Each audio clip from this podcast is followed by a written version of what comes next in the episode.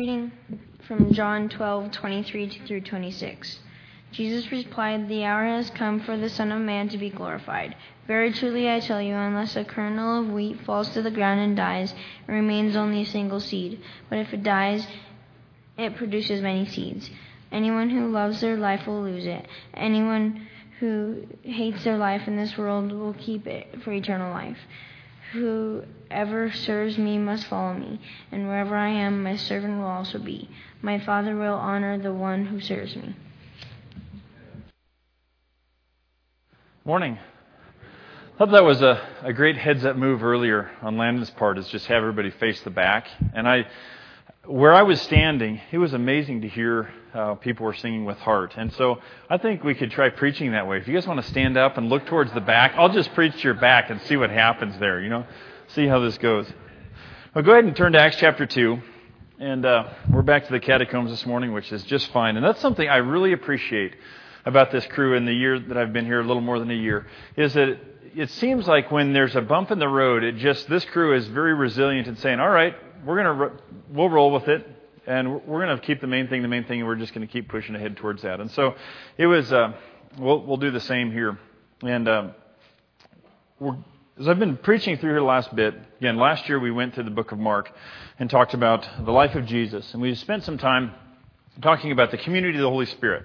And because Jesus who is who he is, he said he is, and because he raised from the dead and and um, he established his kingdom and what we are supposed to be as the church or the community of the Holy Spirit, and, and, it's called different things in the New Testament, means what are we supposed to look like? And we talked about the difference between the world, the sinful nature that we see in Galatians chapter 5, all of those nasty things, and the fruit of the Spirit, how we're really different, and how we should look different, and demonstrate the love, joy, peace, patience, kindness, goodness, faithfulness, gentleness, and self control that we know from the song that we demonstrate those things in life, and it changes us. And we spent some time in the last weeks here in Acts chapter 2, verses 42 through 47, talking about the early Christians right after Pentecost, right after the Holy Spirit comes. They devoted themselves to the apostles' teachings, to fellowship, and today we're going to talk about breaking bread. Now, Mark nailed it all already, so we're good to go from here, right? The tremendous stuff.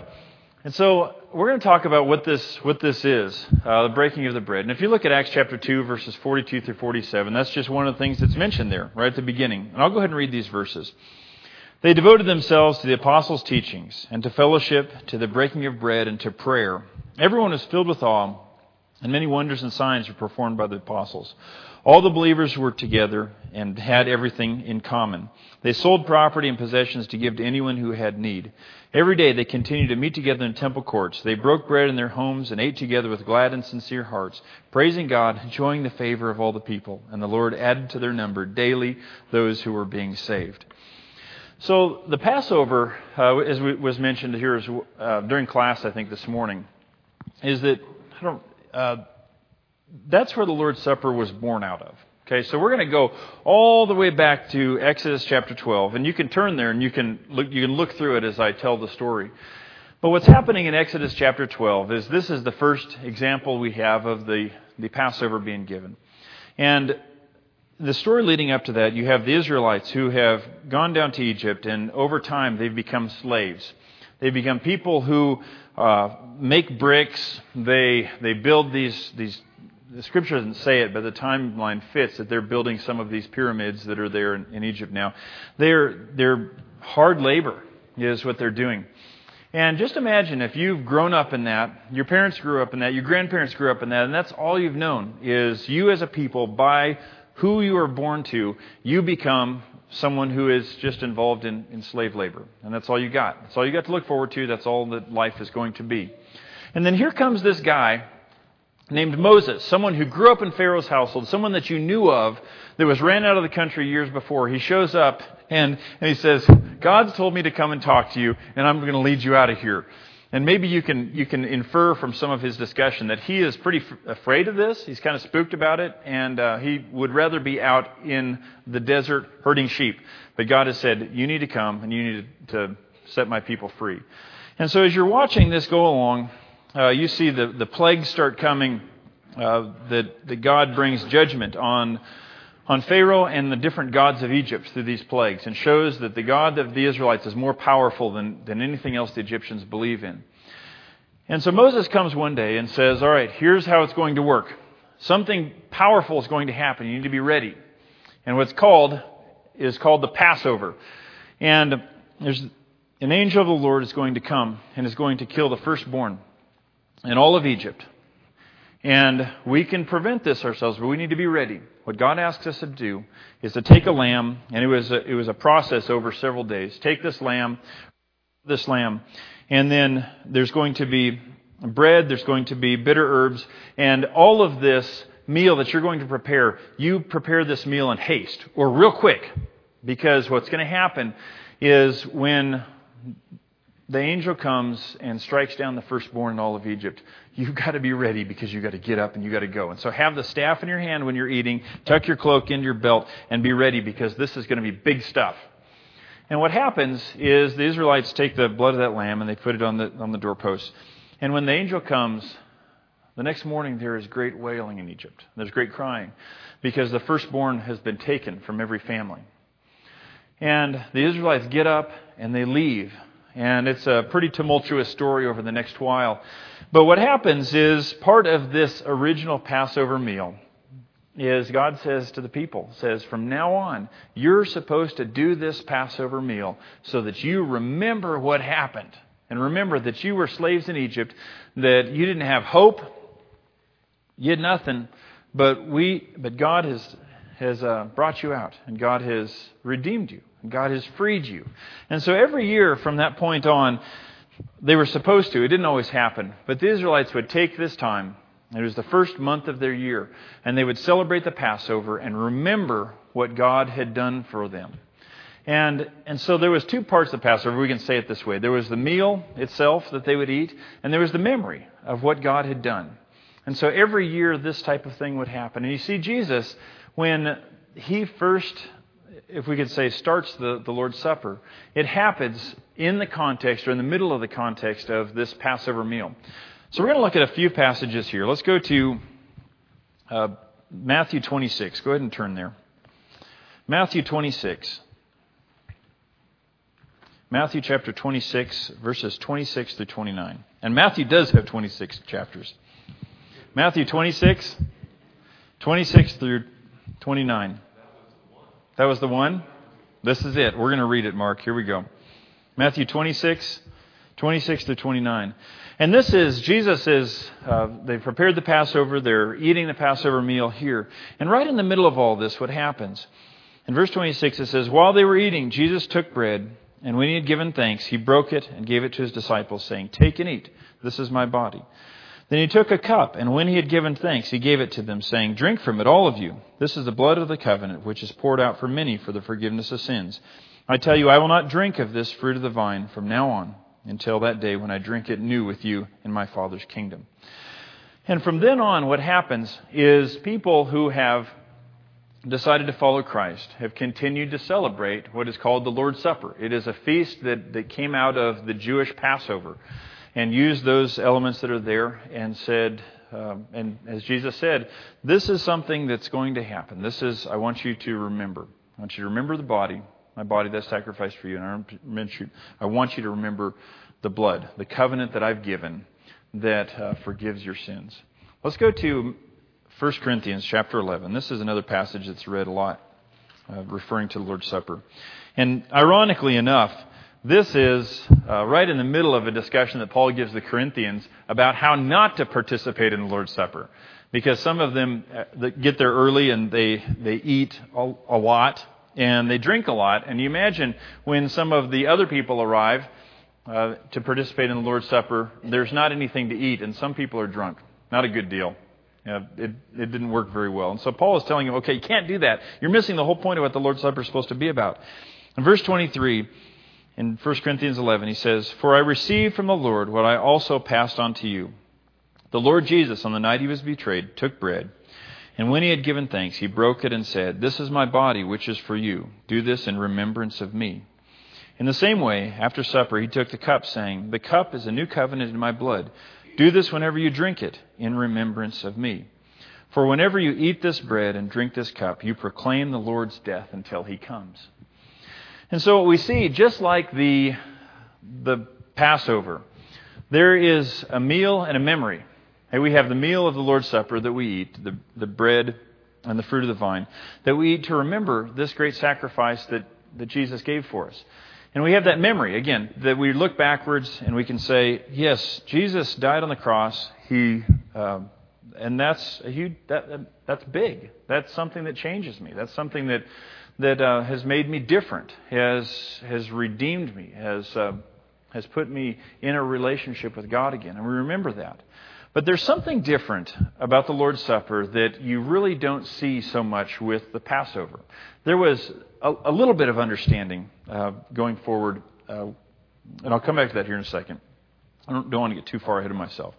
But something that the Lord's Supper has is not only a meal and a memory, but I tried to come up with a word that started with M for this, and I couldn't this week. So this is unpreacher-esque if you want to say it that way. There's a meal and a memory, but there's also something else about the Lord's Supper is that it is a proclamation looking towards the future. Because you notice in those passages that we read, there's a future element to them.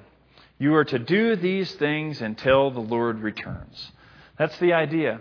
And we have something that is so unique and so wonderful when we participate in the Lord's Supper is not only are we looking back at the things that God has done for us, but we are looking forward at the things that God will continue to do and the greatest future that we have possible coming our direction. Let's think about it you know, in terms for us. Um, there is, whenever we participate in the Lord's Supper, okay, we have the meal. We have things that we remember, and we have things that we proclaim for the future. So we look to the past and we look to the future and all that. Okay, let's think about the past here for just a second. Okay, we have the, the Lord's Supper that we think about um, all that, that God has, has done for us and how uh, Jesus and his sacrifice and coming. Now, yesterday I was thinking about this uh, quite a bit because I was pulling weeds with with uh, some of us um, on the other side of the parking lot as we were trying to uh, give our contribution to uh, working on the, the building and a lot of the outside grounds that we did yesterday. And it was pretty exciting when you pulled the stump up and there was a water line that was hit that went flying every. That was pretty exciting stuff. Um, there's a lot of exciting, neat things that happened yesterday. But one of the conversations I had with, with a brother that I've thought about a lot since is as we're over there pulling weeds up, and he said, you know, there's a, there's a spiritual application here. And he talked about it. Is that weeds are like those sin type things that are in our lives. That we have, uh, you know, how many of you have pulled weeds? Yeah, all of us. Some of us, yeah. It's torture, isn't it? Because they're never, you never seem to get all of them. There's always something else there.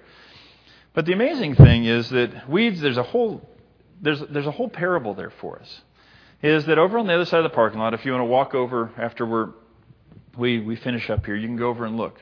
And there are some, some shrubs that are, that are coming up and that are growing. And Bryant Beck did not get those shrubs with the weed eater. He got the shrubs back here with the weed eater, but he did not get those. Okay, so those are still there, Bryant. Okay, all right, good. Okay, so these shrubs grow up, and and they've been trimmed down, and so they're they're not really big at this point in time. But you look at it as there is weeds around them, and you think about our spiritual lives, there's, there's a whole lot of those weeds can grow up around us. Now, God has us, if we can call our faith a shrub, that continues to grow, and God's working to water it, He's working to help it grow. But if we allow these sinful stuff around us, it's like these weeds that compete for water, they compete for nutrients, and they're there. And these weeds can grow really fast, and they can, uh, they can tear us apart. And so part of what the Lord's Supper does for us when we come and participate in it every week is that we get to look at and we get to think, okay, here's my life.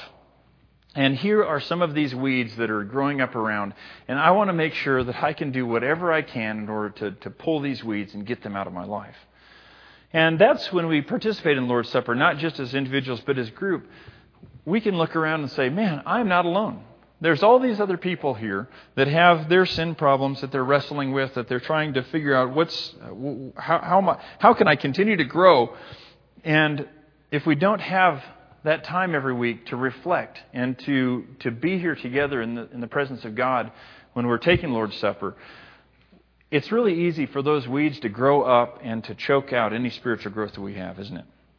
So that's one of the great things that's important for us to remember when we're participating in the Lord's Supper is that what God has done for us in the past. And the Israelites had that. They were able to look to the past and say, Look what God has done for us. He's freed us, He's always been here, and He will take care of us. The thing that the, the Israelites didn't have so much, uh, taking the Passover, is what the future held.